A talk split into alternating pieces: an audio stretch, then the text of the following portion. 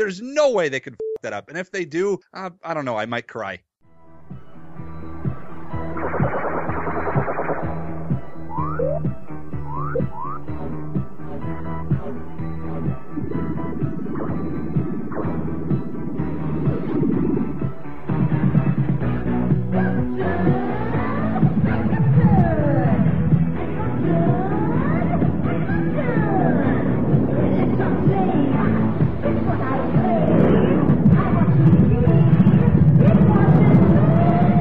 Radiodrome. Welcome to a sleazy, underhanded Radiodrome. Well, it won't be that sleazy. It won't be that underhanded. I am Josh Hadley. With me, as always, is Cecil. Shows up sometimes. Yes, I do. You do. Sometimes. And Peter usually shows up, but last week was his birthday, so he had off. Yep, I might still be hungover too. Yes, if you talk to him at all, that's a good possibility. And sitting in for this for this special episode is Frederick Fritz, who a lot of people seem to like on this show, and I don't get why. Payoffs. Speaking of payoffs, adamandeve.com. You go to adamandeve.com, use the promo code DROME, and you will get 50% off of a single item, three free DVDs, a free clit bumper, and free US shipping. Just use the promo code DROME at adamandeve.com. This week we're going to talk about pulps, and specifically why the pulps don't seem to translate to a modern audience. And what I mean by this is the old pulp stories from the 1920s and even some before that through the 1930s and 1940s. You know, you had Tarzan and John Carter, famous authors like H.P. Lovecraft and that cutting their teeth. And this week, with the massive flop that is Legend of Tarzan, it seems to be yet another nail in the theory that just the pulps do not translate to a modern audience for some reason. A couple of years ago, John Carter flopped horribly. Every Tarzan movie outside of Disney's Tarzan has flopped horribly since the 80s. The Sheena TV series flopped. The late 90s Conan and Tarzan series flopped. The Shadow and The Phantom in the 90s flopped. For some reason, the pulps don't seem to translate to a modern audience well. Why do you think the pulps cannot seem to make it to a modern audience? I think in the cases uh, like you had just mentioned, they were kind of, I mean, they're good examples, but they're also flawed examples. Like John Carter would have done better. It like uh, it's gotten a bit of a cult following, and it was just incredibly mismarketed, which was one of the major reasons why it failed so hard. The new Tarzan, I think that uh, a large part of that is because Tarzan is something that has been done so many times did was anybody really asking for another you know big budget tarzan movie i mean it's been done in the past really well it's just something that's just been done to death at this point so i think that that's largely why that didn't work but as far as a lot of things i just don't think they give it enough attention. I mean, there there's a certain there's a certain way to handle them that you can do them and do them right. Something like John Carter, they they actually did put the effort in and they made it good. I actually really thoroughly enjoy John Carter. I mean, it's a little heavy-handed on the CG, but it still is a really highly entertaining film. And I think that a lot of them they'll change too much or they'll kind of do a uh, you know they'll do a movie in name only. You know, here's an adaptation of this. Really, it's just we're we're doing we're taking the name, we're taking this the idea, and then we're doing something completely different with it. So they don't really uh, they don't really take the original source material into the story and whatnot as much as they should. I think as far as Tarzan goes, people might be uh, bored of it because we're constantly getting the same Tarzan story as far as the movie goes. Like even Disney's Tarzan, and then this one, it's always it's the same. You know, it's Tarzan and Jane. Tarzan fights some apes. Tarzan fights some, you know, hunter dudes or whatever, and it's it's just kind of the same old crap. It would be nice if we got something that was more in tone with uh, John Carter and something that was maybe a higher budgeted. Um, I think it's like the epic legend of Tarzan or something. It's it's the one uh, from the '90s where he actually fights lizards and stuff. Tarzan: um, The Epic Adventures. Tarzan: The Epic Adventures. Yes, that one I thought was a good example of doing something actually different with the character, where the story is actually expanded, but they had no budget, and obviously the show didn't do too well because it was only one season and I think one or two TV movies. But Andrew Divoff was an amazing villain as the son of the Russian Tsar. Yes, that show was really entertaining, and I would like to see something more in tone with that done with Tarzan. And I think that that might be the problem is is that we're just getting the same version of it. It's always just Tarzan's in the jungle. There's some jungle beasts, and there's like a hunter guy, and he's evil, and he's rich, and Tarzan's got to fight him and rescue Jane. It's it's just always the same shit. So it'd be nice to get something mix it up a little bit because yeah, the Tarzan we're getting it's it's the same deal. Only this time he's wearing skinny jeans and they're rolled up to his ankles, and I don't know how that would better your agility. That makes no sense for a jungle man. Pulp, uh, I think as far as Pulp Fiction, ironically enough, Pulp Fiction in general goes, audiences do tend to like it because I mean Tarantino in himself does kind of make pulp movies. They're the the style in which he does is very you know sleazy, gritty crime, obscure novels about sex and violence and weird shit.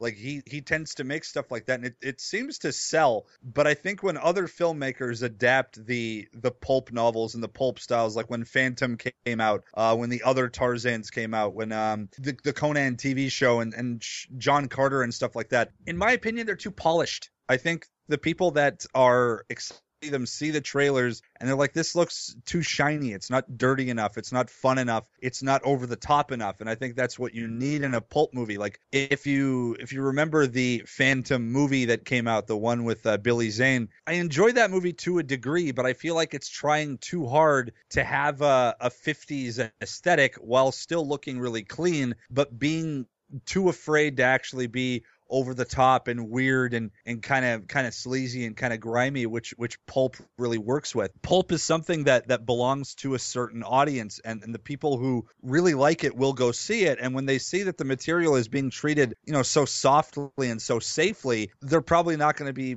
overly interested in it. Because if you look at Tarantino's movies they make money and they're pulp films. And then you look at something like John Carter or the new Tarzan that's coming out yeah it's based on pulp uh, pulp novelizations and pulp comics and stuff, but it ain't no fucking pulp movie. Of any era, we're probably in a very pulp centric era as far as entertainment is concerned. Uh, it's just it's not the Tarzan or Doc Savage, Man of Bronze films. It's everything from Doctor Who to Pirates of the Caribbean to The Walking Dead. These are all modern iterations of pulp. Uh, they really yeah. are. Because what we're talking about here is not so much pulp stories, which were just stories published in pulp magazines, but pulp serials to to your question more directly, I think it's really just a matter of the time period and who they were written for. I mean, these stories were written during a lot of them during the Great Depression. It was a horrible time. People needed escapism. And, you know, I'm sure being Tarzan, Lord of the Jungle, when you and your children had no food, probably seemed like a pretty good escape. King of your mm. kingdom, if you will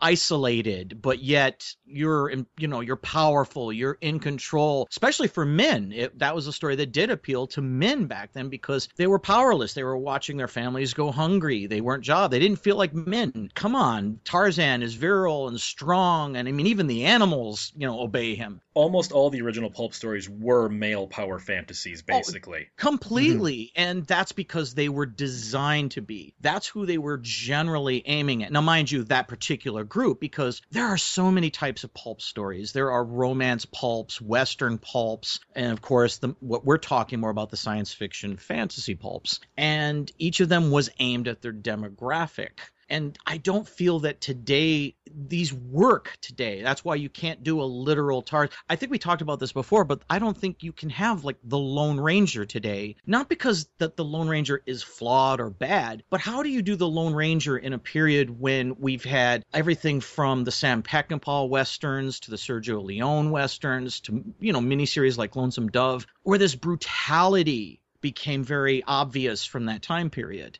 the Lone Ranger isn't a bad thing. It just can't survive in today's mentality. And like, here's an example. Uh, Blade Runner is to me like a 1980s film. Like very pulp.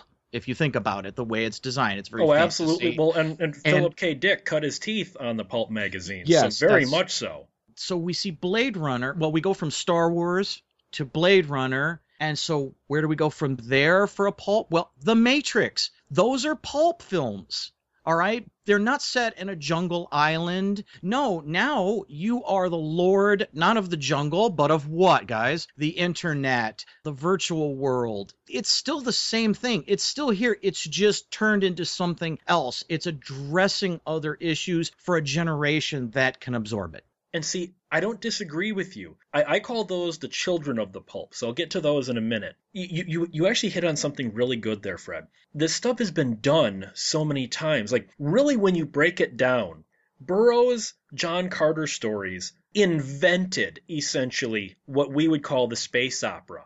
But there are so many things that borrowed from John Carter, not the least of which is Star Wars and then all the people that borrowed from that, that if you adapted any of the John Carter stories, now you would go, been there, done that. So many people have borrowed from it, they've actually kind of wrecked the original in a way, haven't they? Kind of like, I always bring up this film To Live and Die in LA. That was the first film to establish a whole bunch of things that became action movie cliches to the point where when you watch it now, you go, this movie is so cliche ridden. But it was the one who invented mm-hmm. the cliches. So mm-hmm. I think you're right, Fred. So many people have borrowed from John Carter the books that the books have lost some of their luster. Is that interpreting you properly? That's an element of it. Yes, that's that's key to it. It's that's only part of it. I was also saying the the the escapism. It's a different they're looking for a different form it's a different structure of the world is what i'm trying to say because you're right these those guys were all the seeds all right they planted the seeds and they've been done over and over and over um, everybody knows clearly star wars is flash gordon and all that now yeah they we've we've outgrown them but they also don't fit times either i mean if you look at most heroes they fit their time they really do now we can do films set in those periods no doubt especially if they somehow still work. I mean, look at Zorro. Why does Zorro still work? Well, I think we're always going to have the poor, you know, and and so he still translates today. Whereas again, Tarzan not so much. Then let's look at the children of the pulps. Now, obviously, the pulp writers, so many of what we consider the greatest writers in this field. I, I, mean, of the literary field. You've got Harlan Ellison, Edgar Rice Burroughs, Arthur Conan Doyle, Philip K. Dick, William Burroughs, Poul Anderson, Isaac Asimov, Alfred Bester, Robert Bloch, Ray Bradbury, Agatha Christie, Arthur C. Clarke. F. Scott Fitzgerald, Robert Heinlein, O. Henry, Frank Herbert, Robert E. Howard, L. Ron Hubbard, Fritz Leiber, Jack London, H. P. Lovecraft, H. G. Wells, and even Mark Twain all started in the pulps. Look at all the people who were influenced by their works, and then you look at all the people who grew up on the pulps, not the least of which would be George Lucas and Steven Spielberg. They have made their love of the pulps completely known, and I think that's a good thing. But that said, look at the children of the pulps in the fact of modern characters that are essentially pulp characters. You tell me that Snake Plissken, Indiana Jones, James Bond, John McClane, Robocop, Hannibal Lecter, these are pulp characters, just not from the pulps, aren't they? Aren't mm. these the children of the pulps? pulp characters brought into uh, you know not current current times but more current times i look at snake plissken as an 80s pulp hero. Isn't he basically that? I mean if if snake plissken snake plissken could honestly translate quite well to a 1930s pulp story without a whole lot of change couldn't he? Yeah i agree. Oh, absolutely. I mean, if you look at a character like Snake Plissken, I mean, that's very much like a 1940s, 1950s, like badass a detective or mercenary character, and many many of the other ones are. I mean, if you look at RoboCop, RoboCop was originally meant to be Judge Dredd. You know, the 2000 AD, very pulpy in nature. Uh, Indiana Jones, again, that was based on uh, like the old serials, the black and white serials of uh, a character who even the way Indiana Jones looks was based on those: the hat, the jacket, the whip hopping around on you know wagon cars and stuff and uh, avoiding drops off of big cliffs and and you know battling it out in the desert. These are clearly uh, children of pulp, uh, pulps. We're seeing that with everything else. Like of course, Star Wars is is Flash Gordon, and and it kind of continues uh, along that way. And I think that's that's how, as uh, Frederick said, every generation has its own version of it. Like the reason why makes sense. The reason why Tarzan was so popular is because everybody was so impoverished. So to see this man that was like living out in the woods, uh, in the jungle, completely living off the land, not needing any clothes, just hanging around flying around on vines and kicking ass, you know, just in his loincloth, something very uplifting. So I think um, every most every uh, iconic character that we see is a child of some form of, of old school pulp that came a generation or two beforehand. I, I think that's pretty cool. I mean, obviously Carpenter was a Western influenced individual, but the Westerns were influenced by the pulps. Do you think that it's impossible to accurately adapt any of the old pulp stories? Like, like, could you adapt Princess of Mars actually like it was written nowadays, or would you have to change it like the John Carter movie did? Two of the most successful pulp characters that have been thrust into modern culture and with movies that worked radically changed had to change their source material. And that would be H.P. Lovecraft's Reanimator was changed quite a bit for 1985's Reanimator. And as much as I love John Milius's Conan, that is not the Conan of Robert E. Howard. That is the Conan of L. Sprague de Camp. It's they're very, very changed to make them work. Is it impossible to get an accurate Princess of Mars nowadays? The Asylum did Princess of Mars. Strangely enough, better than the actual John Carter movie, and that's sad because that one had Traci Lords in it. Saying it's closer to the source material, Yeah, or you're yeah. saying it's better than the than the other one? It's closer to the source. The Asylum version is closer to the source material than the damn Disney movie is. That's sad to me. I wouldn't say it's sad. I mean, it's uh, it's different. You know, they the asylum isn't known for um, really changing much whenever they get uh, the rights to something. Well, not so much the rights to something because it was public domain. That whenever they have something that is either public domain or uh, they're doing a variation of it, like uh, you know what they did with um, War of the Worlds, they uh, they don't really do too much to change it. So with this, whoever uh, the guy who wrote it also directed it, so he probably uh, was already familiar with it, and then just kind of did a very close to you know adaptation of it, and it was just the easiest way to do it. But I guess my question, my follow up question to you then is, what about tonally? Do you have to do to bring these things up? Like I said with Reanimator, they darkened the tone quite a bit from Lovecraft's original story. But in the case of like The Shadow and The Phantom in the 90s, they were bad movies, but they felt like pulp movies. They felt like the source material. The tone was right. It was just the script was wrong. Whereas in a case like Reanimator, the tone was wrong for accurately adapting the source material, but the script was dead on. Is there a balance you have to you have to hit between tone and and story? I mean, there's always a, a, a very thin line that you have to to you know walk across of balance of you know between the tone and whatnot. So uh, sometimes in the case of something like uh, Reanimator, they saw that uh, maybe the tone that they would have had to go for wasn't really going to work with what the movie that they wanted to make, so they changed it and made it, uh, you know, darker with, uh, you know, a fairly heavy dose of comedy in there, and made it the classic that it is today. They had followed it very closely to Lovecraft, it's possible it might not have worked. Uh, whenever you're jumping mediums, whenever you're going from, you know, a book to a movie or a movie to a book or a video game to a movie or something, there's always going to be a give and take. There's always going to be things that need to be changed and things that need to be truncated or altered or, or the tone needs to change or one way or another. So while you want to try to keep it as close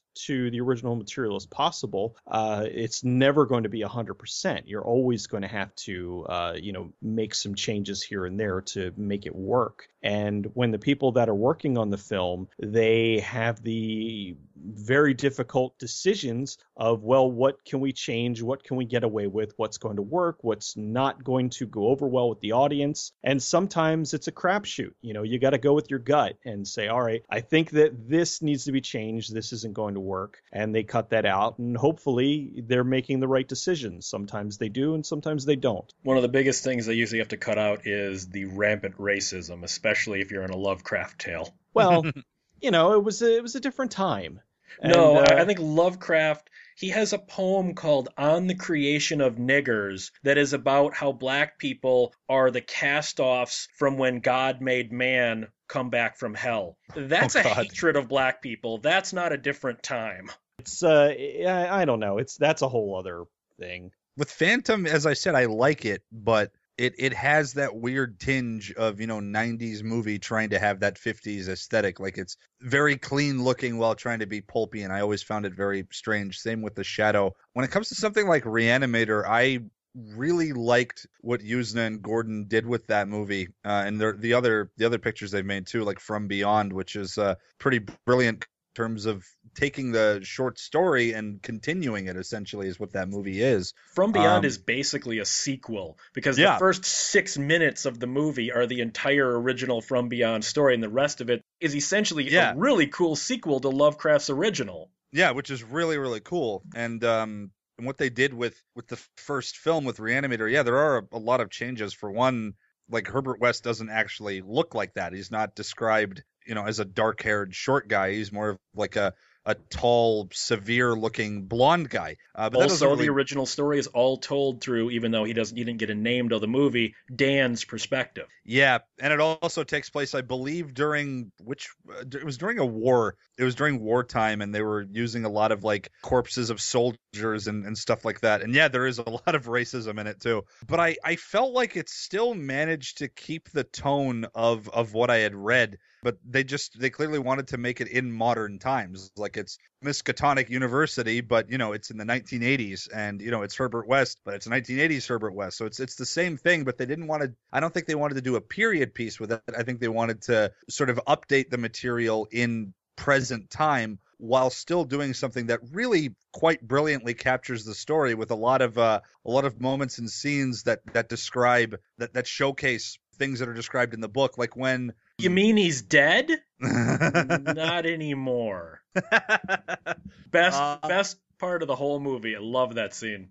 There's a great little moment where they they sort of reenact um, a moment that's uh, described very vividly in the book, where Herbert West is supposed to die in the book by getting pulled apart by a bunch of his own reanimated creations, and it's it's said that you only see it happen in silhouette the father of uh, of Herbert West's assistant, or not the father, the, the father of the the girl he's dating, uh, when he comes in to try to save her after he was uh, reanimated by the by the evil doctor guy, they completely it's with a different character being pulled apart by a bunch of other uh, reanimated monsters in the silhouette and everything. So there were a lot of really nice throwbacks, even though it wasn't exact. I feel like it kept it in tone. It had um Reanimator has that perfect vibe to it that really makes it feel like a grimy pulp film and there's a there's a lot of uh, humor and satire in it as well that uh, that I believe uh, Lovecraft was also very well known for. He was he was good at at crafting characters in that way. That that's one of the examples of of a really really well done adaptation of something that's pulpy and, and doing it in a really cool way. And not only just adapting it well but also kind of putting your own own spin on it by making it take place in contemporary times and actually doing it well because a lot of stories f- that up pretty badly well, first, let me just say you haven't seen Reanimator till you've seen it in a room full of drunk doctors with a bunch of drunk doctors. I, I, just want to point that out. Is I this coming experience. from experience? Yes, it is, and it was a very wild experience. The answer, I think, has already been given, and the answer is yes, they have to be adapted. They have to be changed. I mean, obviously, a, a short isn't going to make an hour and a half film, uh, but one of the things brought up that I think is interesting was The Shadow, directed by Russell Mulcahy. First, let's say five to ten minutes of that movie is what the entirety of the movie should have been. And I think that's interesting yeah. because that's the most pulpy of the movie. Now, I don't mean that, you know, there are stuff that takes place in a time period and, you know, it's got the ditzy dame and her father as the scientist. But they added this thing where they made the, the villain of the piece was equal to the shadow. He had the exact same. Talk about boring. And that was really more of a modern uh, thinking, I believe. Oh, you've got to have the equal powered villain or slightly more powerful. You know, Luke needs his Vader. So the first 10 minutes of The Shadow is a better representation, I think, or a better adaptation even of the pulps. And when you talk to people about that movie, really seem to like that part of the movie. That comes up a lot when I hear people talk about it. The rest of the movie, eh, so so. So I think you have to adapt to a certain degree. It's it, it, you have to. There's just nothing else you, you can do. I don't think the rampant racism, as you said, is a good example. Uh, even for a gentler example, Blazing Saddles is one of the most respected comedies around today, but you couldn't do a movie like Blazing Saddles today. Okay, and that movie is anti-racism but you still couldn't get away with that with what's going on right now culturally. So no, no, you couldn't adapt those literally. N- not even with tongue in cheek. Well, we're going to take a quick break. I interviewed Buzz Dixon. Most of you might know him as a writer for G.I. Joe, Transformers, He Man, and so many cartoons and comic books and whatnot. And he's an avid pulp fan. I sat down and talked with him about this, and we'll be back after that with our thoughts. So, Buzz, you're a fan of the pulp stories and their television and movies and serials and whatnot. Why do these things not seem to work on not even just a modern audience, but even back into the 70s and 80s? These things just didn't seem to translate well. What is it about the pulps that doesn't move to film very well? Well, if you're talking about the the classic pulps, the actual pulp magazines themselves, part of that was that the experience was literally the purple prose in them. They they could be written in a very stylized manner that you get a certain feeling from it reading it, but when you try translating it into a film, you realize, you know, it's it, you can have a very, you know, elaborate description. Oh, it was a dripping, horrible mess that was creeping you know, like that. But then when you've actually got to show it, it's like, well, what am I actually seeing here? That was part of it. Another problem was was that they were very deliberately um, crafting stories that were uh, I don't want to say stereotypical, but let's say art archetypical. And as a result, they did not put as much um, attention into the character development of supporting characters and things like that. You know, you have your main characters, the Shadow, the, you know, Doc Savage, uh, characters like this. If you're going up against villains and whatnot, the villains have to be as good as the heroes. I mean, that, that was the thing that made the uh, Bond novels so successful. The villains were as compelling and as interesting as Bond himself. So Bond was up against somebody who who you know had had as much attention, got as much attention from the reader as Bond himself. A lot of the stories were very fast paced, very well written in terms of keeping things happening, but they just lacked the complexity and structure that you really need in order to translate well into other media. You know, there were successful adaptations of the pulps in the 1920s and 30s, but as time go, went on. World War II, for example, changed a lot of, of uh, our perspective on how we viewed the world. These things couldn't couldn't sustain themselves in the aftermath of World War II. The culture changed too much. You could never have had James Bond before 1940. If you had tried to do a James Bond novel before 1940, people would have said, "What are you? This is this is horrible. He's a sadist. He's He's promiscuous. He does all these things. He's no hero. We don't want to have this. And they would have rejected it. After World War II, that kind of a character became, um, I don't want to say acceptable, but that kind of character became believable, became some something that people would go, yeah, this would if if you were having this kind of a story happen, this would be the kind of person involved in it. And I think that's that's a great deal of what happened that kept a lot of the classic pulps from being able to make that jump.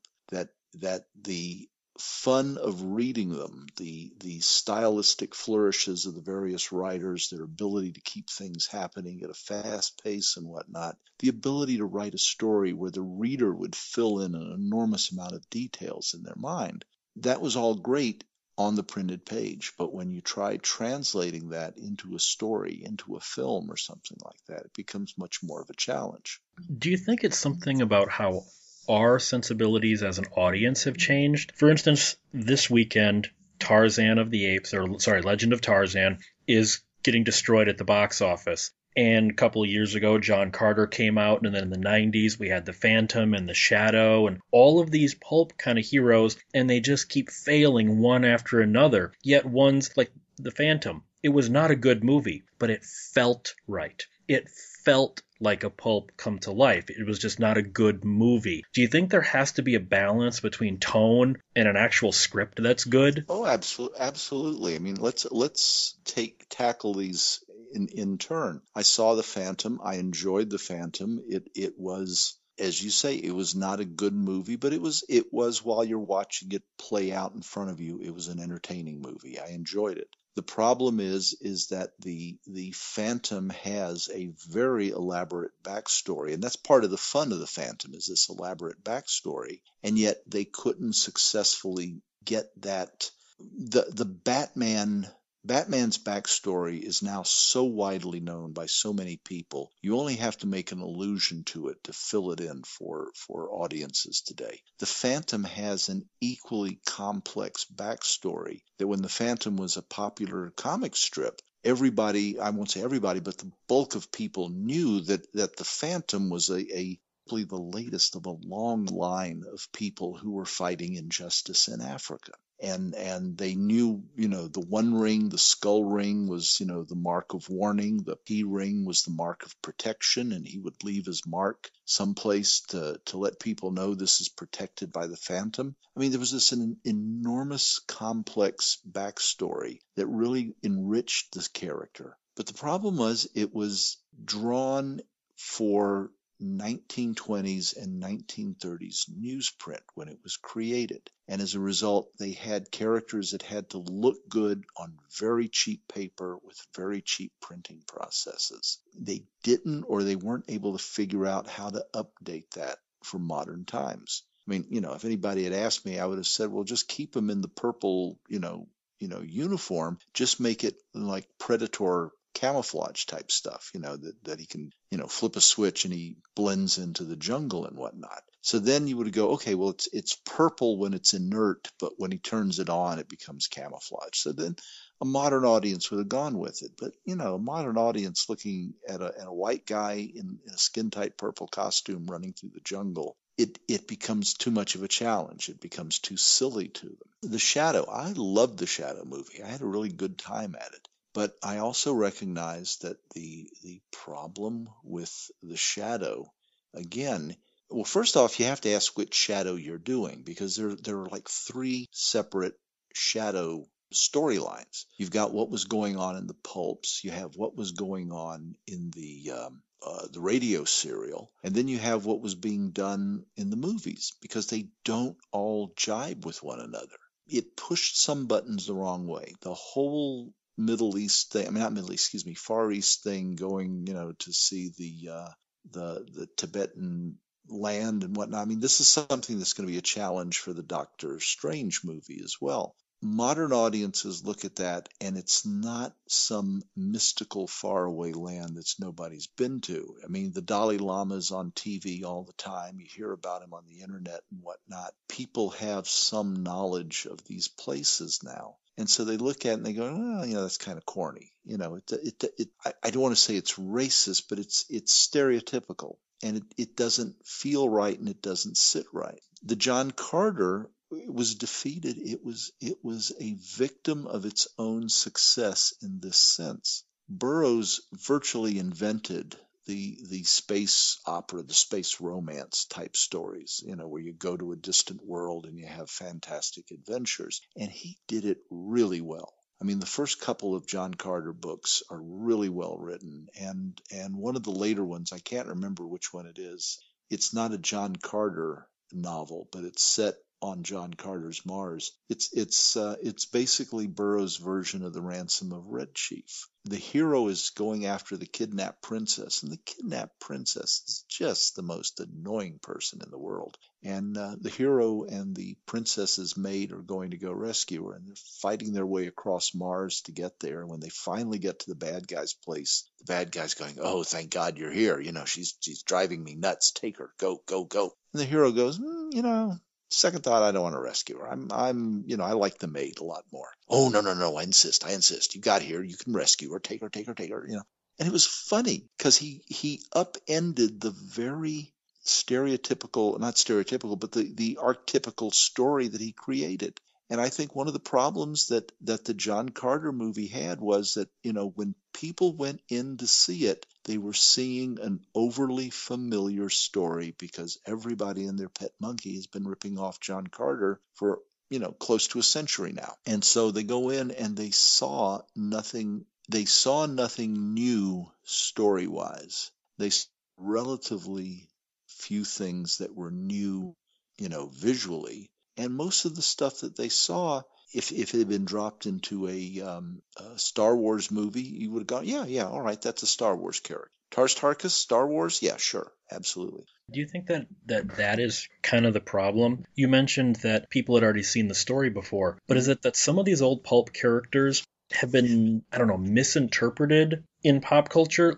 For instance, like Conan the Barbarian. I love John Milius's Conan, but if you've ever read the original stories, that what you would see on the screen is the Sprague Conan, not the oh. not the Robert Howard Conan. Absolutely, absolutely. So, so do, do you think that the way audiences like I, I remember one of the big questions everyone had about John Carter is who the hell is John Carter? Sci-fi guys like you and I, we grew up reading John Carter, but your 16-year-old mall brat has no idea who this character is. You're right. John Carter as a name doesn't sink in with with the average person. Luke Skywalker, they get. They've heard of Luke Skywalker, you know, Spock and McCoy. But there are a lot of TV shows out there. I mean, if you were to, um, I can't remember the name. Koenig, I remember was the last name, but I can't remember Martin Landau's character's first name. If you mention his name from Space 1999, most people have seen an episode of Space 1999, but the, the character name doesn't resonate with them. I'm, I'm going to go off on a little bit of a tangent here, but trust me, i will I'll bring it back. There's uh, there's a whole concept in branding, in establishing an identity in in audiences. Basically, you have room for one or two category definers, and then you have a big gap where you've got the third place guy, and then after that you got the you know the the very small ones, the wannabes that are chasing after. The classic example is Coca-Cola, Coke, Pepsi, and then you drop way down to RC Cola. Way after that, you've got all the little specialty brands. And this is what happens with pulp fiction. You have very few characters that have broken the public consciousness. And the ones that have broken the public consciousness, they get branded. The public decides what they are. Most people, if you say Tarzan, they immediately think of, of uh, Johnny Weissmuller because Johnny Weissmuller pretty much defined Tarzan in people's minds. And, and you try explaining to them, no, no, no, Tarzan is actually, you know, he's very intelligent, he's very capable, he is he is comfortable with technology and whatnot and they just no, that's not Tarzan. Tarzan is me, Tarzan, you, Jane. You know that sort of thing. They they've branded it. One of the things that I thought was so brilliant about the Sherlock series on BBC was that they they correctly figured out we have to include everything that the public knows, and I'm making air quotes right here on my end of the conversation. We have to include everything that the public knows about Sherlock Holmes. But because we're moving him forward a century, we get to reinterpret that. But it has to happen. Holmes really isn't a pulp character in the classic sense, but he is he is similar enough that you can point to him and say they they managed to update him. Tarzan, the big problem is this Tarzan worked in the early 1900s when white people ruled the world. I'm, I'm just going to be brutally honest here. You know, the the the obverse of Tarzan is Heart of Darkness by Joseph Conrad because that shows what what was going on in Africa, and it it it, it, it literally shows the opposite. It shows Kurtz in in Heart of Darkness is somebody who has succumbed to Africa. He is not the white man who overcomes Africa. He's the white man who succumbs to it and is, is fighting the war in Africa on, on a scale that, that Europeans just go, no, that's that's beyond the pale. We can't have that. And as uh, for those of you who are listening to the podcast who may not be aware, Heart of Darkness was set in 1900s Belgian Congo, but it was very easily adapted to the Vietnam War by uh, Francis Ford Coppola as Apocalypse Now. It's a very faithful adaptation of the book, with the exception of the fact that they have changed the time and the locale. Other than that, it sticks pretty close to the book. I mean, following the the adventures trying to track Kurtz down and stop him before you know things get completely out of hand. Tarzan was just a, a wish fulfillment that, oh, if I could just get out into the wild, if I could just become the noble savage. That was a concept that goes back to uh, Rousseau, back, oh, 1700s or something like that, I believe. But it, it reflected a mindset the world today, it recognizes this is not what we have in the world. It would be, I mean, I did um, a parody one time where where um, I was I was parodying a you know typical 1950s sci-fi film and they're having the scene where they're introducing all of the people in the story and you know this is this is Dr. you know Jane Johnson and she is one of the foremost astrophysicists in the world. We're so happy to have her on the team. Jane, why don't you go make some coffee for us? That happened in the 1950s. You couldn't do that today unless you were doing it as a parody, you know, and making fun of that attitude. But in the 1950s, oh yeah, she she would make the coffee, even though she's the greatest astrophysicist in the world. Well, it's the same thing with the Tarzan books. Tarzan existed in a world that didn't really exist. I mean, Burroughs never went to um, to Africa. He never spent any time in Africa. He he knew doubtlessly people who had been there. He had read stuff. He he he he incorporated his ideas in. But when you read the when you read the Tarzan books, the further you get into the Tarzan books, the crazier and the more fantastic they become because Burroughs was beginning to recognize, and the rest of the world was beginning to recognize by the 1920s, that what they thought was Africa was nothing like Africa at all. That that's my point that about the pulps. They're the most fun when they're ridiculous, when they mm-hmm. do not take themselves seriously. Like mm-hmm. the new Tarzan movie, it takes itself very seriously. The, the mm-hmm. Tarzan movie of 1984 with Christopher Lambert took itself almost deadly seriously, and it was a mm-hmm. dour slog. Then you yeah. look at the 1996 TV series Tarzan the Epic Adventures it's fun as hell. There's lizard people and time travel and uh, alternate worlds and I mean it's basically Land of the Lost with Tarzan and it's super fun. It is. I grant you that. And and that was what Burroughs was beginning to figure out with Tarzan. They correctly identified that, you know, we we cannot do a quote realistic Tarzan story, unquote. And by realistic, I mean realistic in terms of scale, because you just, it, it becomes ridiculous. You, you have the classic image of Tarzan is, is a white guy, somehow miraculously clean shaven, wearing a loincloth, going around barefoot in Africa, not suffering from heat stroke, not skin cancer from being exposed to the sun all the time, not having a thousand and one parasites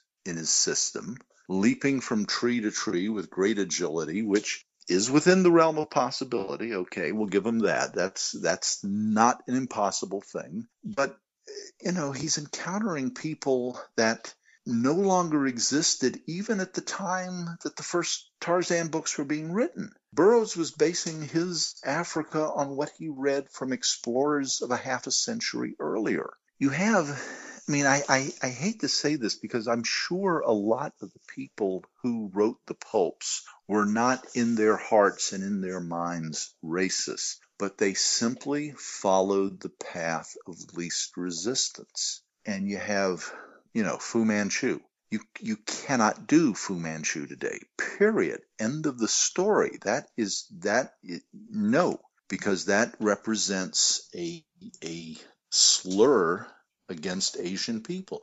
You can come up great Asian villain. I mean, Asian movies come up with Asian villains all the time. Big Trouble in Little China did it. Exactly. Yeah, you can do that, but you can't do Fu Manchu. Tarzan at a, at a certain point in the 1920s, Burroughs began to realize anything that tries to look like a realistic Africa is, is doomed to failure. I might as well have fun. I might as well meet little ant men. I might as well find lost civilizations of Romans, bump into dinosaurs rolling around loose. Fine. That's okay. That's your fantasy Africa can't have African natives. We can't have African Americans playing African natives because we're going to get accused of racism. Even in the 1940s, before the civil rights era, they couldn't do it. End up having a lot of of uh, lost tribes that are that are consist of white people in Africa in the Jungle Jim movies. Well, because uh, do you remember even there was that Sanford and Son ep- episode that you could never do today? What have you got against black drivers?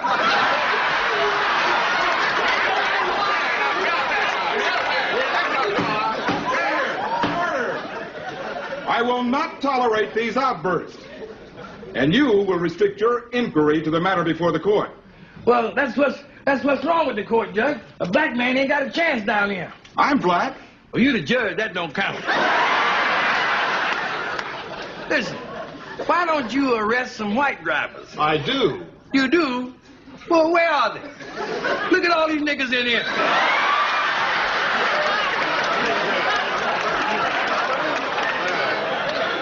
Look around here. There's enough niggas in here to make a Tarzan movie.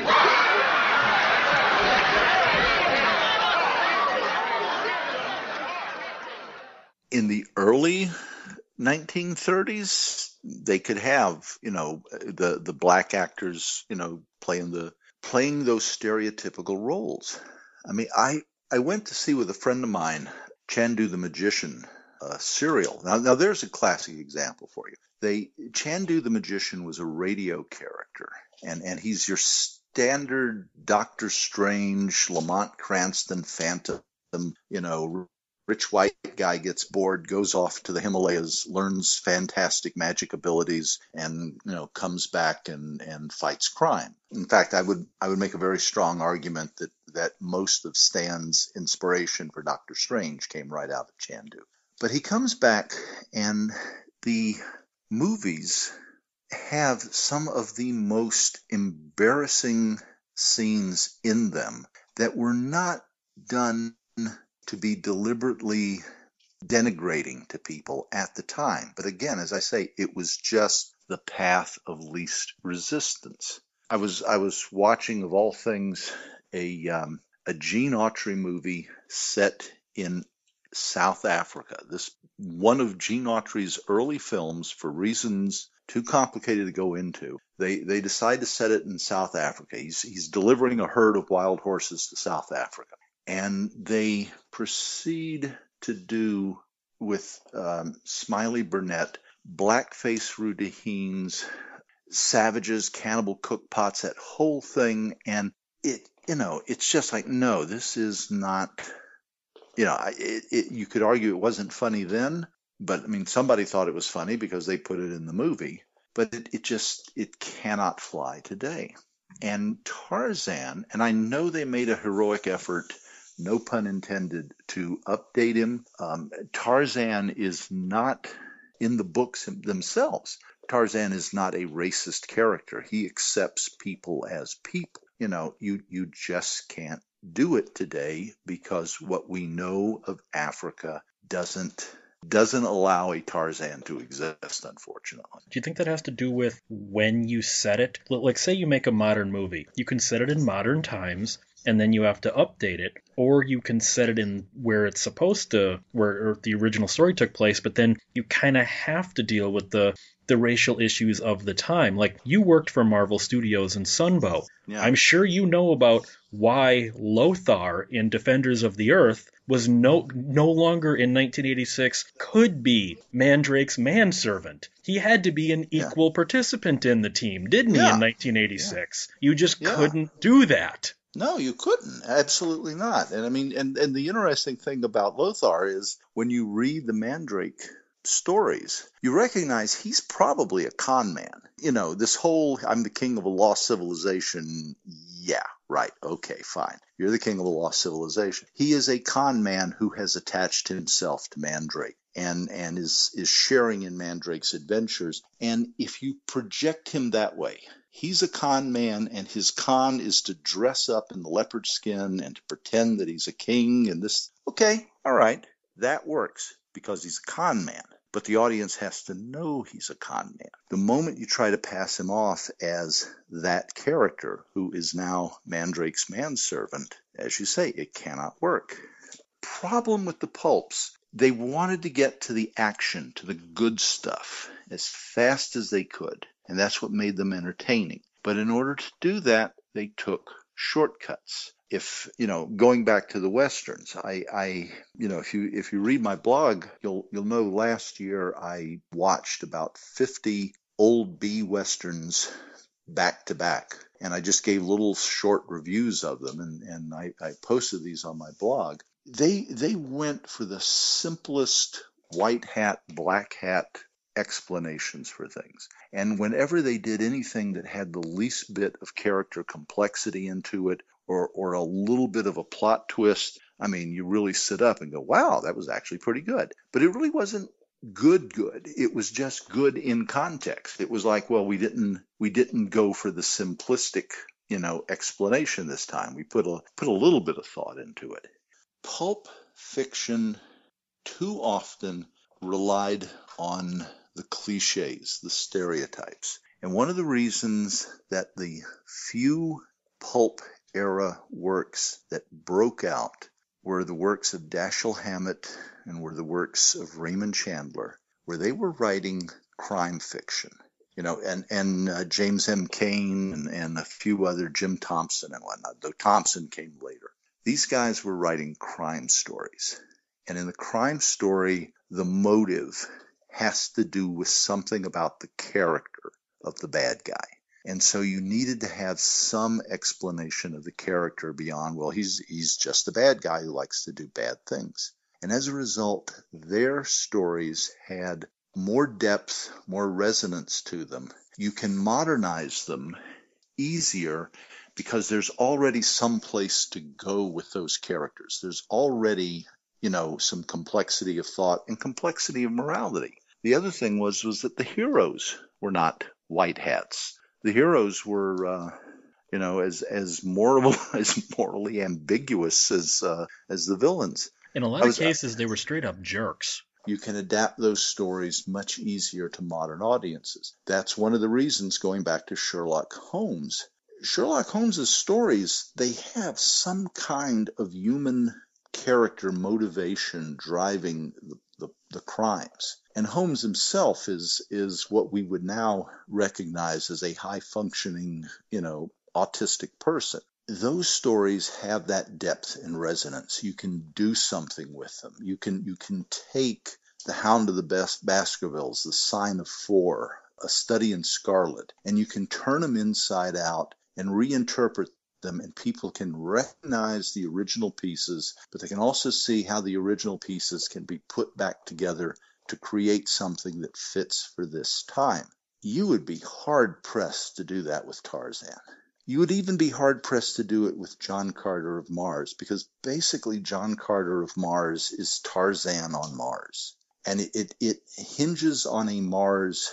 I mean, and this is this is a cliche that that many a science fiction critic, you know, in the 30s and 40s was already pointing out. But you have your your stalwart hero from Earth who either travels into the future or goes to an alien planet that is run by a, a total despot, complete authoritarian, you know, government and, uh, you know, crushing all opposition. And the, the, uh, hero manages in a very short period of time to um, organize a rebellion and overthrow the bad guy and, and end up getting either elected or appointed king of the planet. And no, that's not going to happen you could you could possibly have a very interesting story where you've got a character who is an outlier character who is is an alien he's a human who's an alien to that world who comes in and because of a different perspective is able to trigger events that lead to something else but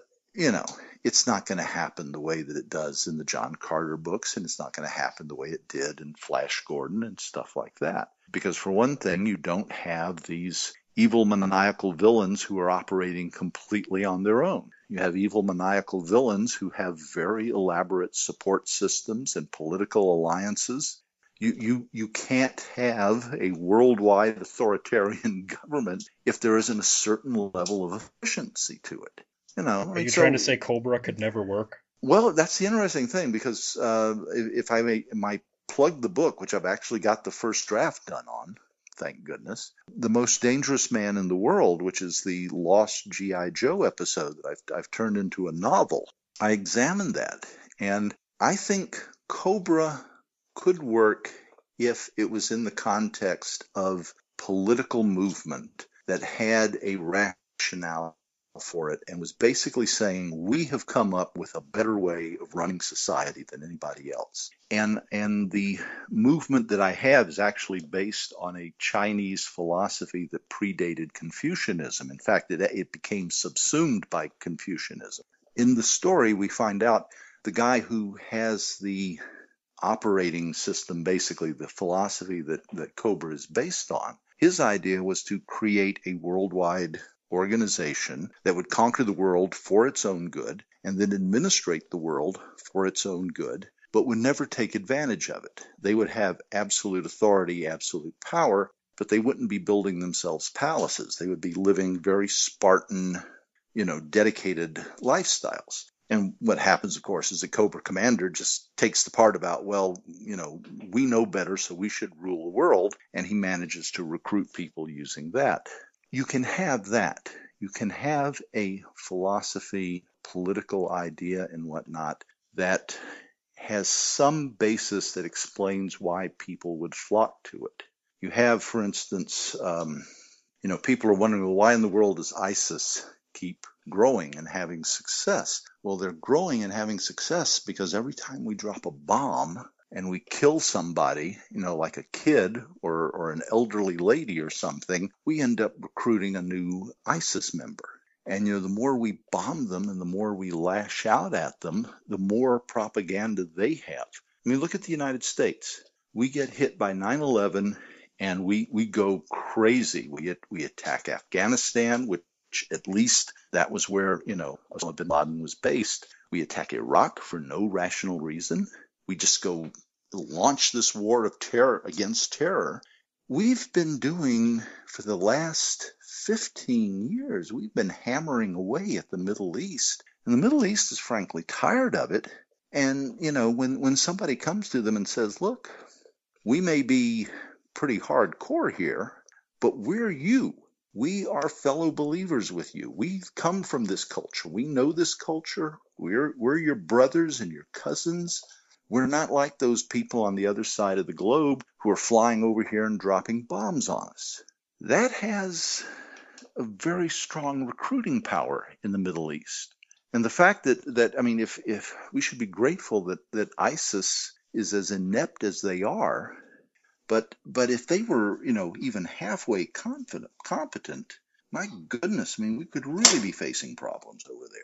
I'm sorry, I, but but I mean, this is this is you were asking a valid question. Why don't the pulps translate? And the problem is, is that pulps run into the problem of too much information today. The pulps, when they were done, relied on people not having much more than a sixth grade level of, of information about anything in the world. Tarzan works only if you have the amount of education on Africa that the average sixth grader in 1900 had. You know, Fu Manchu works only if you come from a background where, you know, you, you have no knowledge of what China really is or the forces behind China, what's driving it, what's motivating it. These things work only because there's a limited amount of knowledge that's needed in order for them to work. When you approach Africa with the amount of knowledge that a sixth grader in 1900 possessed, Tarzan is a great story. It is just a it's it is well written. Okay, it's a it's a well written book. Period. But it's just a great story, and you can read it, and you are never you never hit a speed bump of well wait that's not what Africa's really like, or wait there's more complexity to it than this. This thing that they're referring to happened 50 years ago. It didn't. It's not an ongoing thing right now. We now have, even if you don't want it, you're having a ton of information dumped on you almost daily about Africa. You just you, you go on the internet and and you know news stories will be popping up at you coming out of Africa. Most people aren't very well informed on what's going on in Africa, but they've absorbed enough through osmosis that they go, you know, Tarzan doesn't work, does he? It really doesn't fit in today's world. The thing that hampers most pulp stories, unfortunately. Do you think that's why what I'm going to call the children of the pulps worked better? Indiana Jones, Star Wars, let's face it, Robocop and Snake Plissken are absolutely pulp influenced characters. Do you think that's why people who grew up reading the pulps are kind of making the modern pulps, which are actually working? I mean, do you agree with me that like Snake Plissken and Robocop are are basically Absolutely, pulp characters? Absolutely, I agree with you 100% on that. And and looking at them, you you- again you see the complexity of their characters and their stories as opposed to the classic pulp era. Indiana Jones in 1930 would not have had anywhere near as as much of a backstory as he has now, and and he would not be this this world weary remarks like it's it's not it's not the age it's the mileage you know about his own body he would not be self-reflective the way that indiana jones is okay? If he was done if he had been done in the 1930s he would have been a, a far less introspective far more outward action oriented character. And i mean indiana jones is an action character. But the thing is indiana jones has enough introspection about him that we go, yeah, he's he he has something that we recognize as a human being there. He is not just, you know, a big chin and a white hat, you know, going out to save the world. The the Star Wars, it's the same thing. Star Wars is probably closer to almost any other modern thing to to the classic, you know, pulps, but even there it's been updated. And and what's interesting is you cannot do things in Star Wars today that you could get away with when Star Wars first came out. Okay, Slave Girl Princess Leia is is that's the line right there. And that's that's the line where they said, "Okay, you can't go past this point." And the only way that Slave Girl Princess Leia is tolerated even now is that number 1, she didn't want to put the costume on. She was made to put the costume on. And number two, she killed the monster that made her put the costume on. That's the only reason that that character is is is even tolerated now. And you can't do that with with female characters in Star Wars anymore. You know, society has been changing around us, and you can't have that 1970s attitude, and and you can't do that now. I mean, I don't know if if you if you have a chance, rewatch the original Star Wars, the the unmodified theatrical cut. That is a relentlessly 1970s movie. I mean, it is it is just part and parcel of the 1970s in terms of attitude and everything else. Times change, you know, and and luckily they are recognizing that those times are changing and they have to change with them. And being science fiction, they can make changes that aren't as jolting in their universe as as similar changes might be with Tarzan or similar changes might be with The Shadow or something like that. Do you think those changes might what's necessary? For instance, like H.P. Lovecraft wrote From Beyond. Well, the movie From Beyond basically adapts the entire story in the first six minutes, and then the bulk of the movie is kind of a sequel. Is that Yeah. the way you should really adapt a pulp? Is just use it as the basis and then go further? Well, that's that's what Sherlock, the modern series, did. They they took that basic idea, and and you were talking about how Conan is the Conan of the movies is the L. Sprague de Camp Conan. It is not the Robert E. Howard Conan. Well, the thing about Lovecraft is that most of what we know of as quote Lovecraft unquote is actually um, August Derleth, because Derleth was was the executor of uh, Lovecraft's estate, and he put together all this stuff and he assembled it, and he was the one who connected the dots and said, "Oh, well, then you know this is related to this and that's related to that," and he quote completed unquote supposedly a lot of unfinished Lovecraft stories, but in reality, he he took fragments that you know Lovecraft had written, ideas, scenes that didn't connect up with anything, and he tied them all into this very elaborate Cthulhu mythos. In the process, he also roped in other people who had used some of uh, Lovecraft's ideas. So now we have this very elaborate, you know, Cthulhu mythos. We have we have a a Cthulhu that's a sta- the standard design of Cthulhu now is is a humanoid shaped giant with bat wings and basically an octopus for a head. Not what Cthulhu is in the books. Cthulhu is is far more immaterial than that. He's not a King Kong sized monster stomping around. He's an entity. He is he is not material in the sense that we we you know that the this this image that we have of him is. He is eldritch since Lovecraft Exactly. loved that word. Oh yeah, but I mean the point is, again, the the popular image now is okay. That's Cthulhu, and now Cthulhu has been placed in a box, and he can't get out of that box. It's the same way that Tarzan has been placed in a box, and Tarzan, as I said, it's basically Johnny Weissmuller. Frankenstein is Boris Karloff with the big blocky head. I, you know, it doesn't matter how faithfully you adapt the book in the future. It doesn't matter how ingenious your your makeup design is. If it doesn't look like Boris Karloff's 1932 version, if it isn't lumbering, if it isn't just grunting, it's not Frankenstein. It's just the way that audiences perceive it, and you get trapped in that. I, I I think it's the same thing with Flash Gordon. You know, you had the Buster Crabbe's serials and all that, Mhm. and then you had the brilliant 1980 movie, and then you had that horrendous Sci-Fi Channel series which said, "Let's make this serious and angsty." And you kind of went, "Wow, you guys don't understand what Flash Gordon is, do you?" But again, Flash Gordon works because Mongo makes no sense. It, it, it literally the the Flash Gordon comic strip.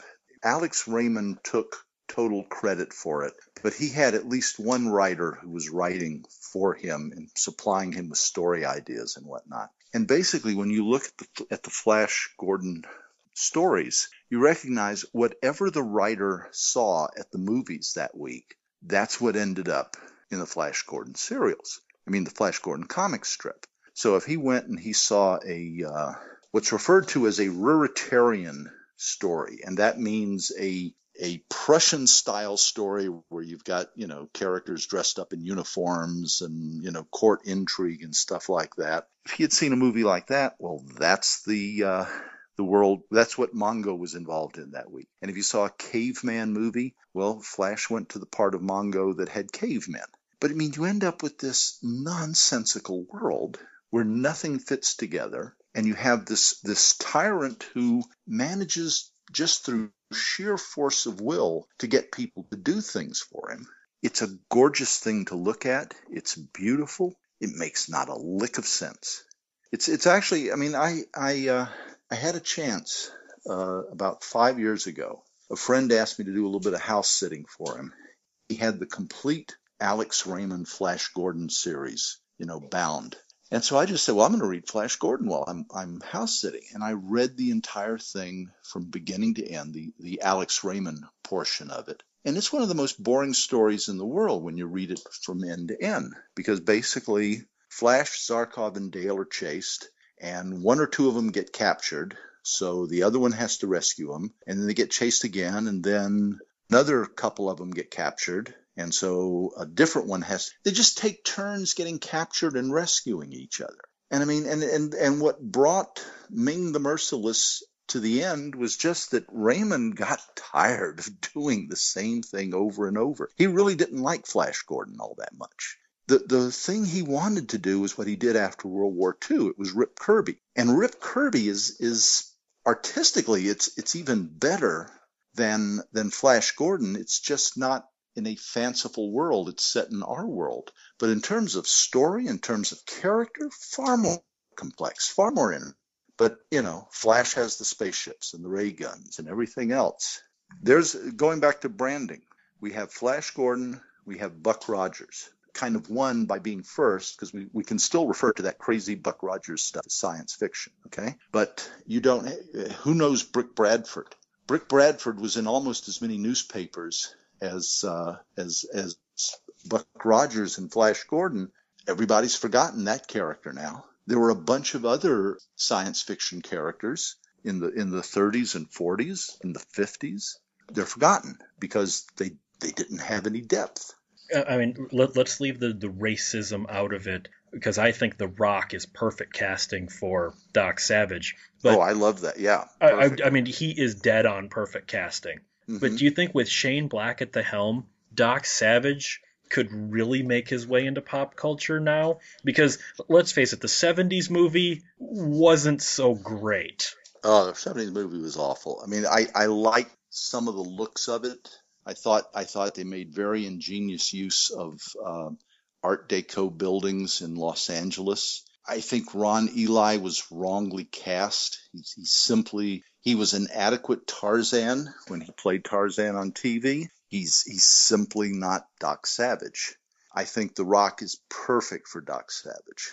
I think I and I hope Shane Black delves into Philip Jose Farmer's fictional biography of Doc Savage, which was uh, it was his full it was his follow-up book to Tarzan Alive. It was called Doc Savage's Apocalyptic Life. But the thing about it is, and this is something that Philip Jose Farmer touched on, and I hope Shane Black at least keeps in the back of his head. Doc Savage is the result of a experiment by his father. He, Doc Savage's name is Clark Savage Jr., and his father decided he wanted to create perfect human being, and he raised him in a environment that we would now look at and say was horrific, was terrible you know, was not allowed toys, was not allowed spontaneity. Was It'd be child abuse today. It would be child abuse, exactly. Has overcome that, but he has nothing in his life except applying everything that he has absorbed, you know, and and applying it to good, as much good as he can possibly do, and that's what makes him, in that sense, an interesting character. As as horrific as his background is, he is striving to do something positive with it. And, and as a result, he he has recruited you know this this uh, you know these five guys that hang out with him though really only ham and monk are the only ones that really do anything the other three are just you know they're they're, they're just kind of like supernumeraries in the background if if shane does anything else i hope he he fleshes out doc's team so that the team is is as interesting as doc is and i also hope he brings in Patricia Savage, which is Doc's cousin. Because when, when Patricia Savage was introduced to the series, she was like a big breath of fresh air. I mean, she was sassy. She had her own attitude. She as smart as Doc was, but she hadn't been through the, the same horrendous background. And I mean, when, when she's in the stories, they're a ton of fun.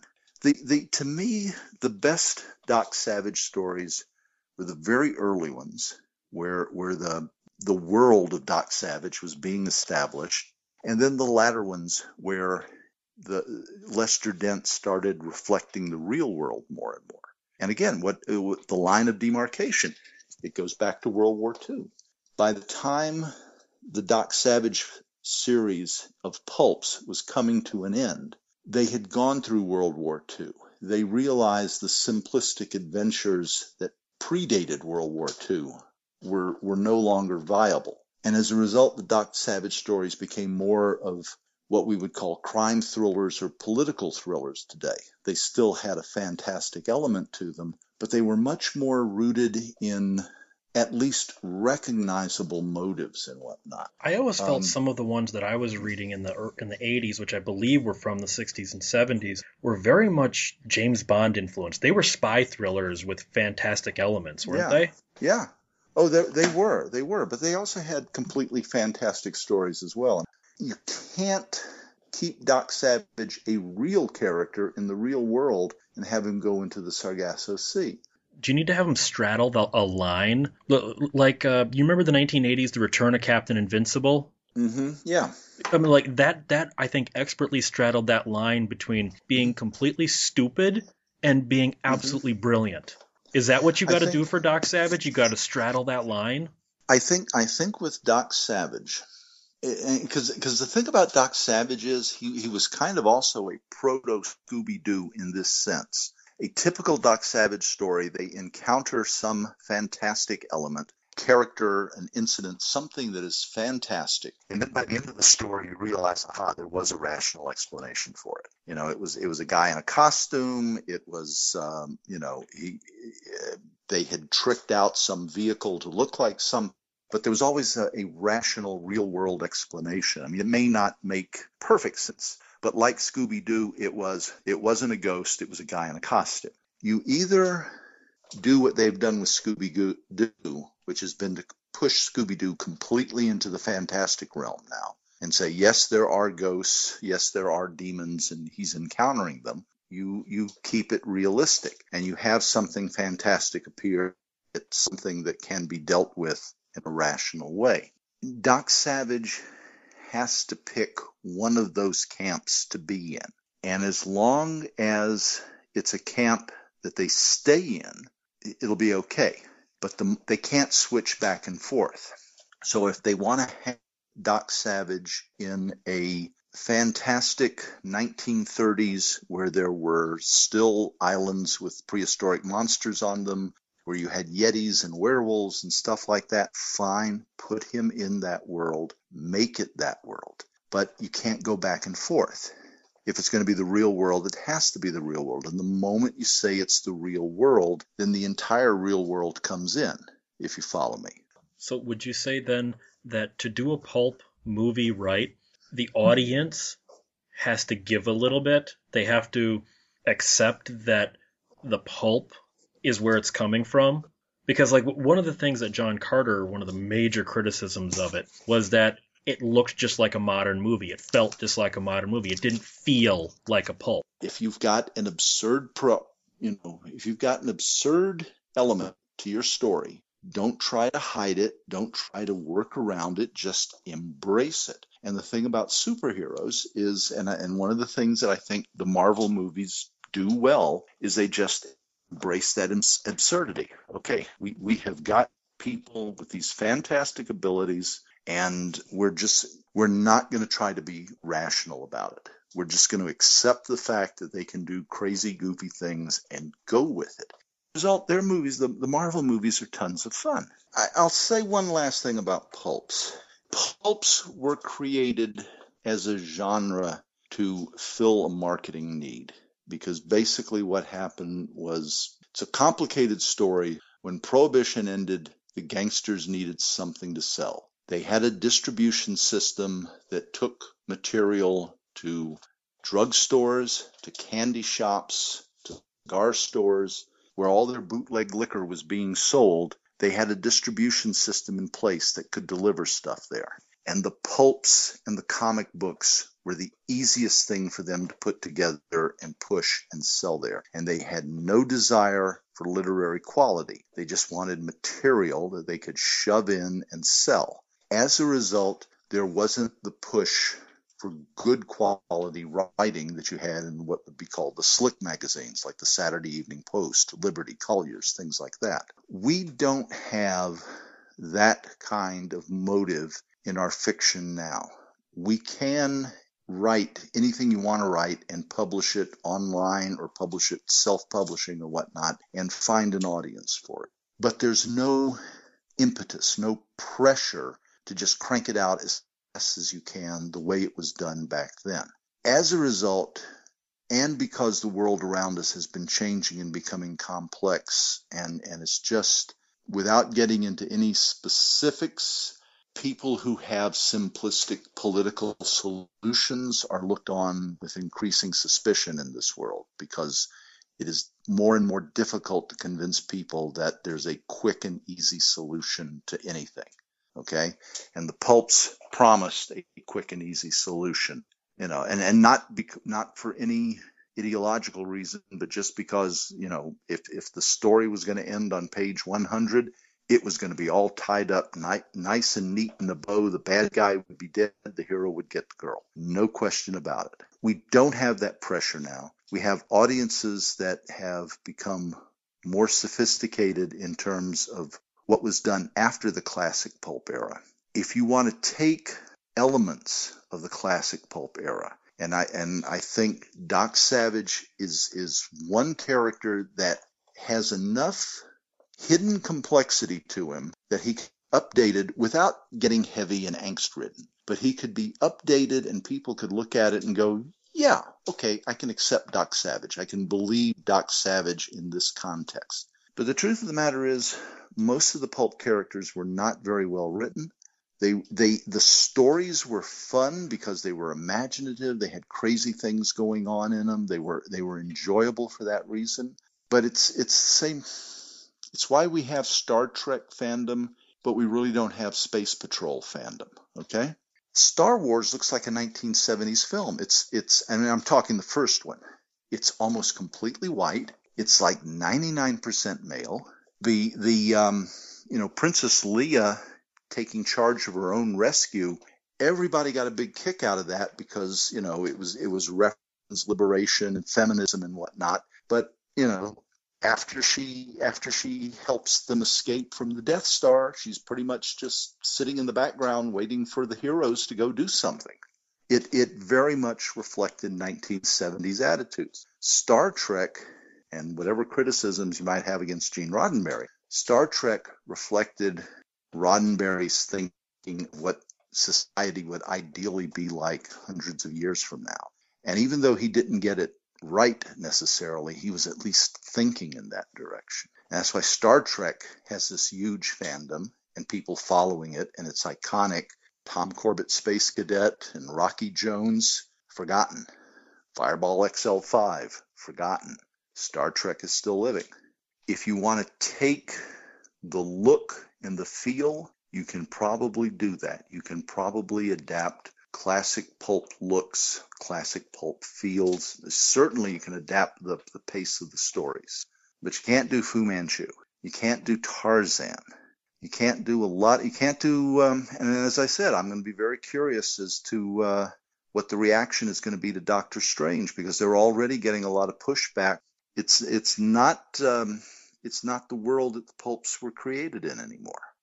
After listening to what Buzz Dixon had to say, do you wonder if the modern pulp movies that we already know are coming out are going to be able to create the balance that we talked about or the tone that we talked about? Are they going to have to be are they going to have to be completely changed to be able to be adapted, such as Shane Black's new Doc Savage movie, which I don't, as I told Buzz, I don't care about the racism angle. People saying, oh, Doc Savage shouldn't be black. First of all, he's not white even. He's bronze. The Rock is perfect casting for that. Perfect casting for that. Mountains of Madness from Del Toro and whatnot. Or sorry, is that Ron Howard now? Well, the the the big H.P. Lovecraft movies. You got Richard Stanley doing a Lovecraft movie now. What do you think about these on the horizons? Are they going to learn from what caused Tarzan and John Carter to flop, or are they just going to tread along the same road? The directors like if you get a Spielberg or um, Ron Howard or somebody, they're going to have the clout to basically make it however they see fit. Then you have the guys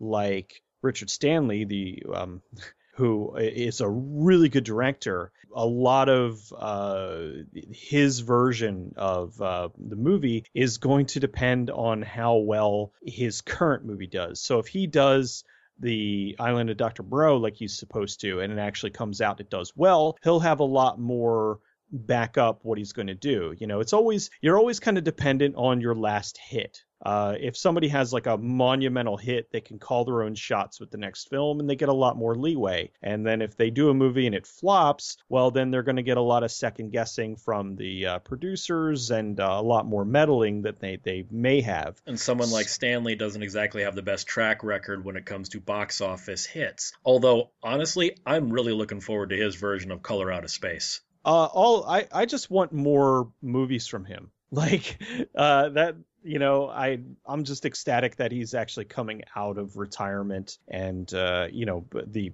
somewhat forced retirement from Hollywood and actually making movies because I think in this day and age he would probably be able to make some amazing films for very little money. I mean, if he could uh, get his own if he can get a, a, production company properly going, have like one big hit, and then just continue to ride off that, make like five million dollar movies, he would just make some incredible movies with not a lot of money. Because I've been looking forward to to Mountains of Madness and, and Doc Savage for the longest time now, because those have been set for set for films for a very long time. Like I know that Del Toro wanted to do a, a Lovecraft film for like the longest time now, and it keeps getting setbacks. And uh, I'm I'm really really keen to see that one because I think if if anybody should make a Lovecraft film as far as like modern filmmakers go, he really really knows his. Shit.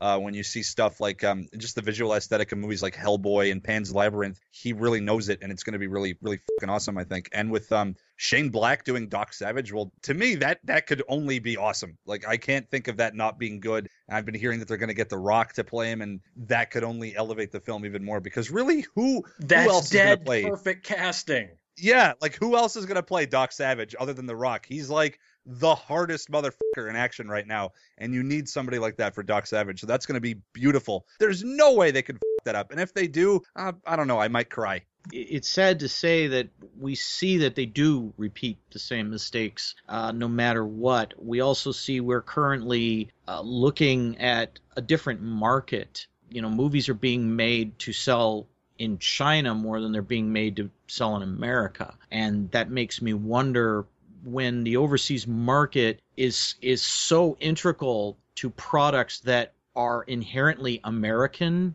in design, how is that going to affect it overall? It's something we we can't just dismiss outright. I I much like Peter, I hope it doesn't. As it's already been stated, The Rock is a perfect choice. I, I honestly cannot think of a better choice. I I literally cannot somebody's got to write that script. Somebody's got to direct it. Someone's going to have to say how much of this is live action, CG, and set built. And we've seen it over and over again. Um, people were getting surprisingly excited to see this new Independence Day because they were like, ah, the first was at least fun. And look at the the response to it. Uh, they were disappointed because it was an overindulgence in CG. It was heavily marketed uh, for a foreign market. Uh, they believe that influenced it. So it, the fear will, I think the fear will always uh, loom over it. Do you think that the 70s exploitation films, while not being based on the pulps, are also really pulp films when you think about it? All of those crazy 70s action movies and the Chop Socky films. And I mean, you can't tell me Cleopatra Jones and and the Lost Casino of Gold is not a, a pulp film that just happens to have not been based on a pulp. Yeah, I mean they had the uh, the aesthetic was there. I mean there's a lot of uh, movies that come out of various genres, genres, genres that uh, are not based on something but have that feel to it. There's a lot of movies that are comic book movies, but they're not based on a comic book. There's a lot of movies that feel like it, you know, uh, like they'd be based off of a pulp novel, but they're not based off of anything. It's just they have that aesthetic, they have that uh, style about them. So yeah, I could see that. I could see a lot of them, uh, you know, having that particular flavor and uh, running with that. Maybe the people who directed them were fans of that, and that's what they wanted to make, or it just, you know, kind of ended up like that. One of the key elements of a pulp story was how lurid it was and how literally exploitative it was of its subject matter. Look at how many Nazi exploitation covers you had and how many jungle adventures and animals attack and all that. One of the biggest examples that could be made is if those films didn't exist Tarantino never would have made anything like Pulp Fiction or Reservoir Dogs. Just like if the pulp novels didn't exist, we probably wouldn't have the 70s and 80s uh, crazy exploitation films like the ones you you listed, or stuff like Executioner Part Two, or or those just those really wild, ridiculous, overly saturated, just fun sleazy films. Like those would not have existed without pulp. Same with like the whole uh, giallo genre and everything like that. That's that's totally attributed uh, uh, to pulp novels just as much as those films can be attributed to you know quentin tarantino essentially making exploitation fan films. Realistically if we look at this thing if we back up and use our magnifying glass I, you know you could probably say there's like 20 guys that have shaped the last 100 years of fiction. It just cycles through itself. Uh, I even saw an interview with Ray Bradbury recently where he was talking about when he started writing the very first story, it was a sequel to another story he read. I can't remember the author, set on Mars though. It, it, was actually a sequel to John Carter's Mars. It was Oh, actually a okay. sequel. To, it was actually a sequel to Princess of Mars. He read that when it was first printed, and he loved it so much that he wrote his own sequel to it. That goes to show, you know, that stories always cycle through themselves over the years. It's it's inevitable. Uh, the Scarlet Pimpernel becomes Zorro, becomes Batman, uh, becomes I, I can't remember the character's name, but I just heard somebody say in the Game of Thrones, the young Stark daughter who learns to become an assassin, she's being referred to as the Batman of Game of Thrones. I think you left out a very key character in that transition, the Scarlet Pumpernickel from Daffy Duck. Dude, and uh, and Darkwing Duck. Oh, absolutely, yeah. Honestly, a lot of people say Darkwing Duck is a Batman parody. Really, he's more of a Shadow parody, isn't he? Yeah, he is with the suit and the hat and everything. Oh, and the voice. The, yeah, he, yeah. He's, he's he's actually closer, and I don't think anyone as a kid watching Darkwing Duck realized that this was pulp influenced. Yeah. Well, what what kid knew what pulp was? You know that that grew up at the Darkwing Duck times. Was a great little nod for both adults and for kids. For the kids, it was Batman. For the adults, it was, hey, look, it's the Shadow. Well, see, that's just it right there. When I was growing up, m- my favorite thing was, and kind of still is, detective stories. Uh, I haven't read all these other pulps, the Edgar Rice Burroughs and that, but I read a lot of Ray Bradbury, and I r- did read a lot of detective fiction. All right, so everybody from Dashiell Hammett to Raymond Chandler. But when I was growing up, I liked a TV show called Remington Steele the you know the show mm-hmm. that made Pierce Brosnan big. And if you look at Remington Steele, it's it's pure ridiculous, okay? Because I mean, these are two detectives that have a chauffeur. All right. I'd like to point out they have a chauffeur. And, and an actual Remington Steele Pierce Brosnan is an inept moron who's only the face because nobody no one could accept the fact that Stephanie Zimbalist was the brains behind the operation, so she created a fake detective that Pierce Brosnan had to impersonate, but he was a moron. Well, I, I will uh, disagree. He wasn't a moron, actually. He was a con artist. He was actually very intelligent. Well, okay, but, he wasn't the detective. No, he was not. In fact, uh, it was pointed out over and over and over, and this is where I was going, that he quotes movies constantly throughout the show whenever they have a case. He'll go, Oh, this is like the Maltese Falcon, Romancing the Stone, whatever. So a show like that obviously has its heart buried in the stories of old. I mean, mm-hmm. quite literally. And ironically, the Stephanie Zimbalist part, there was, I, I have a thing called The Big Lizard book of Black Mask stories. Black Mask was a pulp magazine. All your famous detective authors came from. One of the authors, and I forget, I'm just forgetting names tonight, but one of the authors was a pseudonym for a woman. Mm. And she's in there. And so they wrote and for that, and their stories were shaped by them as well.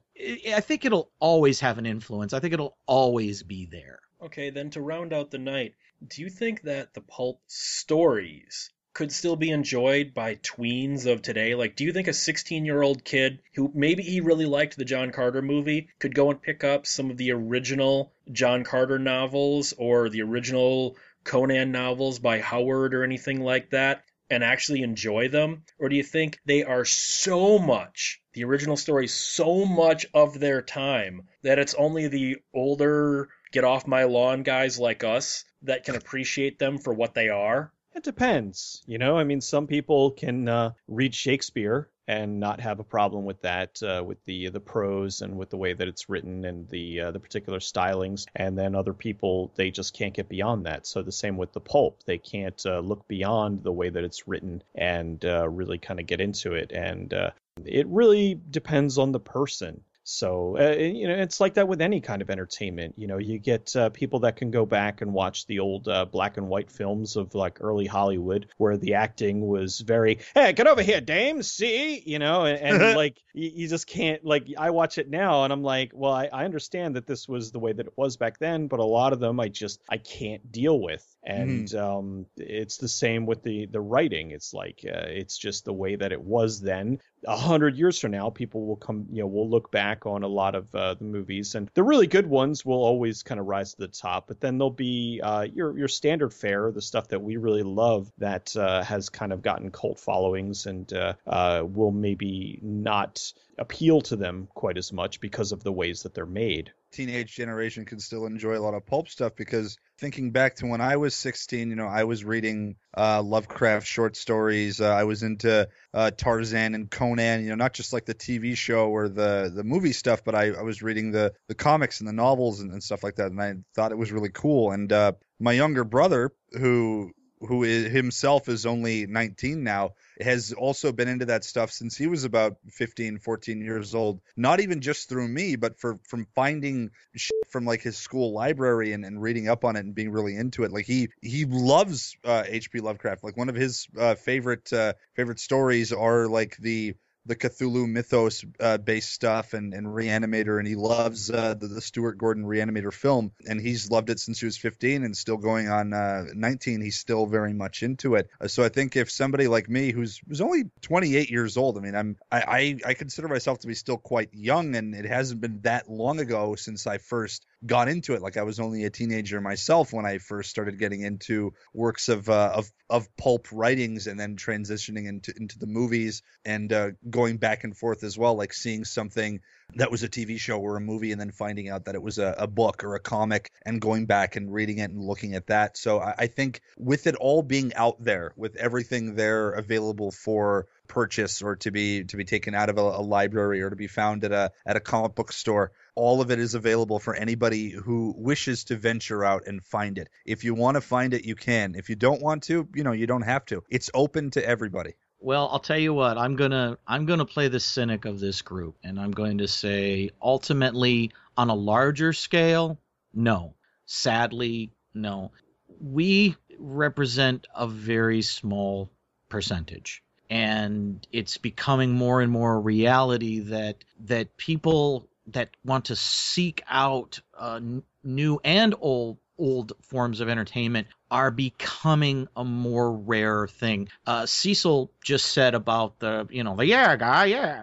I love old movies. I mean, I literally love them, but I don't love every one of them. Uh, every so often, I will watch an old one and I'll go, oh boy, it, I, I've no narrow margins been talked about for years, but this movie's just boring. I love the way they talk. I love the patter. There is a poetry to a well written script from that era. I mean, mm. it's it is it's a form of poetry, and when it's done well, it's magic. And I think that's what Miller's Crossing, the Coen Brothers film, was trying to capture. And yet, funny enough, Miller's Crossing is the movie that rarely comes up when the Coens are talked about. I think we're hitting a generation that because your point was will they pick up the book and read it? And the answer I think is no. We I just saw the movie Pitch Perfect for the first time and haven't hated a movie more uh, it, I hate it more than the prequels. Uh, I hate it more than just about any other thing. People, I'll probably hate it more than the new Ghostbusters movie. And yet, I was telling my buddy about it, and he says, "Oh my gosh! Every time I go to pick up my daughter, she's watching her copy of it." And sadly, again, no, I, I don't think they have the patience to do it. Now, again, I'm not saying everyone. I'm sure somebody's going to listen to this. They're a 14 year old, you know, and they have a stack of these things they bought off eBay. And Fred Fritz, you suck, you know, and that'll be the comment. But I'm not talking about those individuals such as ourselves this generation just we're we're slowly moving away and i guess it's just something we're going to have to accept I've sat through from Justin to Kelly. I've sat through uh, Hobgoblins, Glitter. I've sat through so many movies. The Hottie and the Nottie. The um, I, you know what? I, I actually probably would, but I I've only ever seen like a smidgen of it on cable. I I believe I made it ten minutes into uh, Pitch Perfect before I bailed. I just oh, wow. um, but it's akatastic. When oh, I hate you. I hate you more than broccoli and bedtime. And... Do you aka hate me? When mm. uh when the the movie like the opening was awful where the girl throws up for 10 minutes and then when the dude was going when when everybody was going to college and the guy walks into uh, the room with his dorm mate and the dude has the he's wearing a Darth Vader outfit and he has the whole room set up like Star Wars. He's like do you like Star Wars? And I'm like oh this is going to be this kind of movie? I'm out. Uh... I can't I, I can't eat like are, are you absolutely fucking kidding me? I made it further into Jack and Jill. I made it a I made a half hour into Jack and Jill before I oh, finally fuck. decided to jump. There But thi- is no point to this movie. There, I mean, seriously, It's no horrible. character has motivation in this story. No, and to tie it back into what we're talking about, that's exactly it. It's like it's garbage. I'm not talking because it's aimed at teens or pop. I'm talking because it's crap. It is pure garbage of a movie. Wh- Where could we find Cecil T being part of the Weird Tales generation? Uh, you can find me being weird over at uh, escapistmagazine.com, goodbadflicks.com, and all of your favorite uh, Facebooks, Twitters, and stuff. Although I'm kind of taking a break from social media this week because I just everything is pissing me off. So, and I'm Too I'm- much, uh, too much Pokemon Go everywhere. Uh, you know, amongst other things. So yeah, although there's been some pretty, uh, there was a very funny Pokemon Go at a strip club that uh, that made me chuckle. So, wh- what would happen if a cop shot a black Pokemon Go? Pokemon No, I don't know. Pokemon Lives Matter. Oh God. Oh, boo. Shut up. All right. I'm not touching it. Okay. Where can we find Peter's startling stories, Gajic?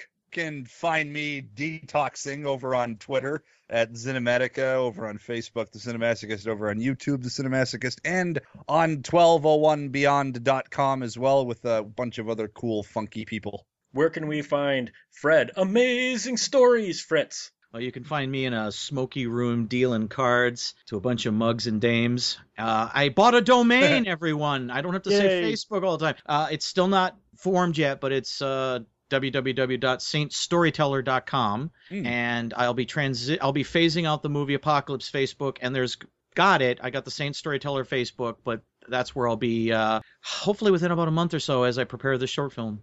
And I will be haunting the Eldritch Night at 1201beyond.com. And you can contact this show at 1201beyond at gmail.com. Remember, the pulps formed the basis of all the stuff you love today, so give them a shot. And I say this to Hollywood too. You stop giving them a shot. Quit it. Fine talk from a sociopath, paranoid, schizophrenic with delusions of grandeur. Thank you. You'll never change. And you will never win.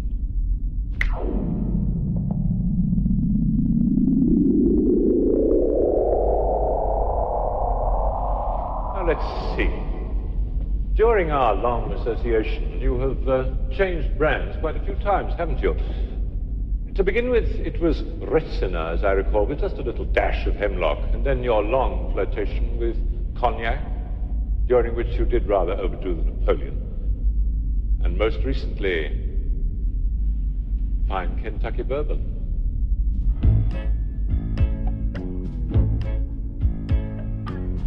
Might I say that I'm old-fashioned, très fin ordinaire? That I want a fresh Manhattan with white Anglo-Saxons everywhere. A black Russians, no pink lady, give her the Singapore sling. A Moscow mule is not your baby, so highball the vodka and name your sting. Be a big shot with a bull shot. Be a swine, meet a pine. Have a shot or a port or a snort of any sort. Asti spumante, uno chianti.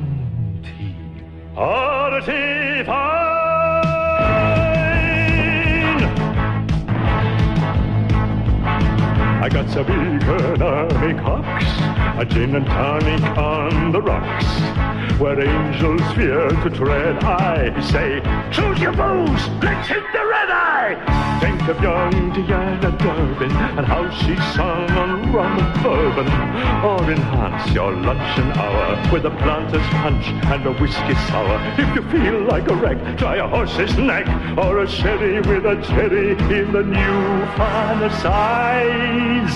If you don't name your poison, I'll have to get the boys in. The spirit of adventure opens one's eyes. If you don't name your poison, I'll have to get the boys in. And you'll never see another tequila sunrise.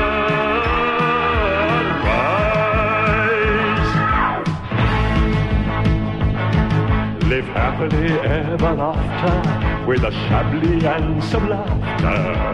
Between the sheets is lovely with a dizzy blonde and a bottle of bubbly. There's nothing sicker in society than a lack of liquor and sobriety. So, down the hatch, here's mud in your eye. Take a bracer with a chaser, wash it down with rye. Bottoms up, stir a cup, it'll put you in the pink. And all you have to do is drink, drink, drink, drink. Drink,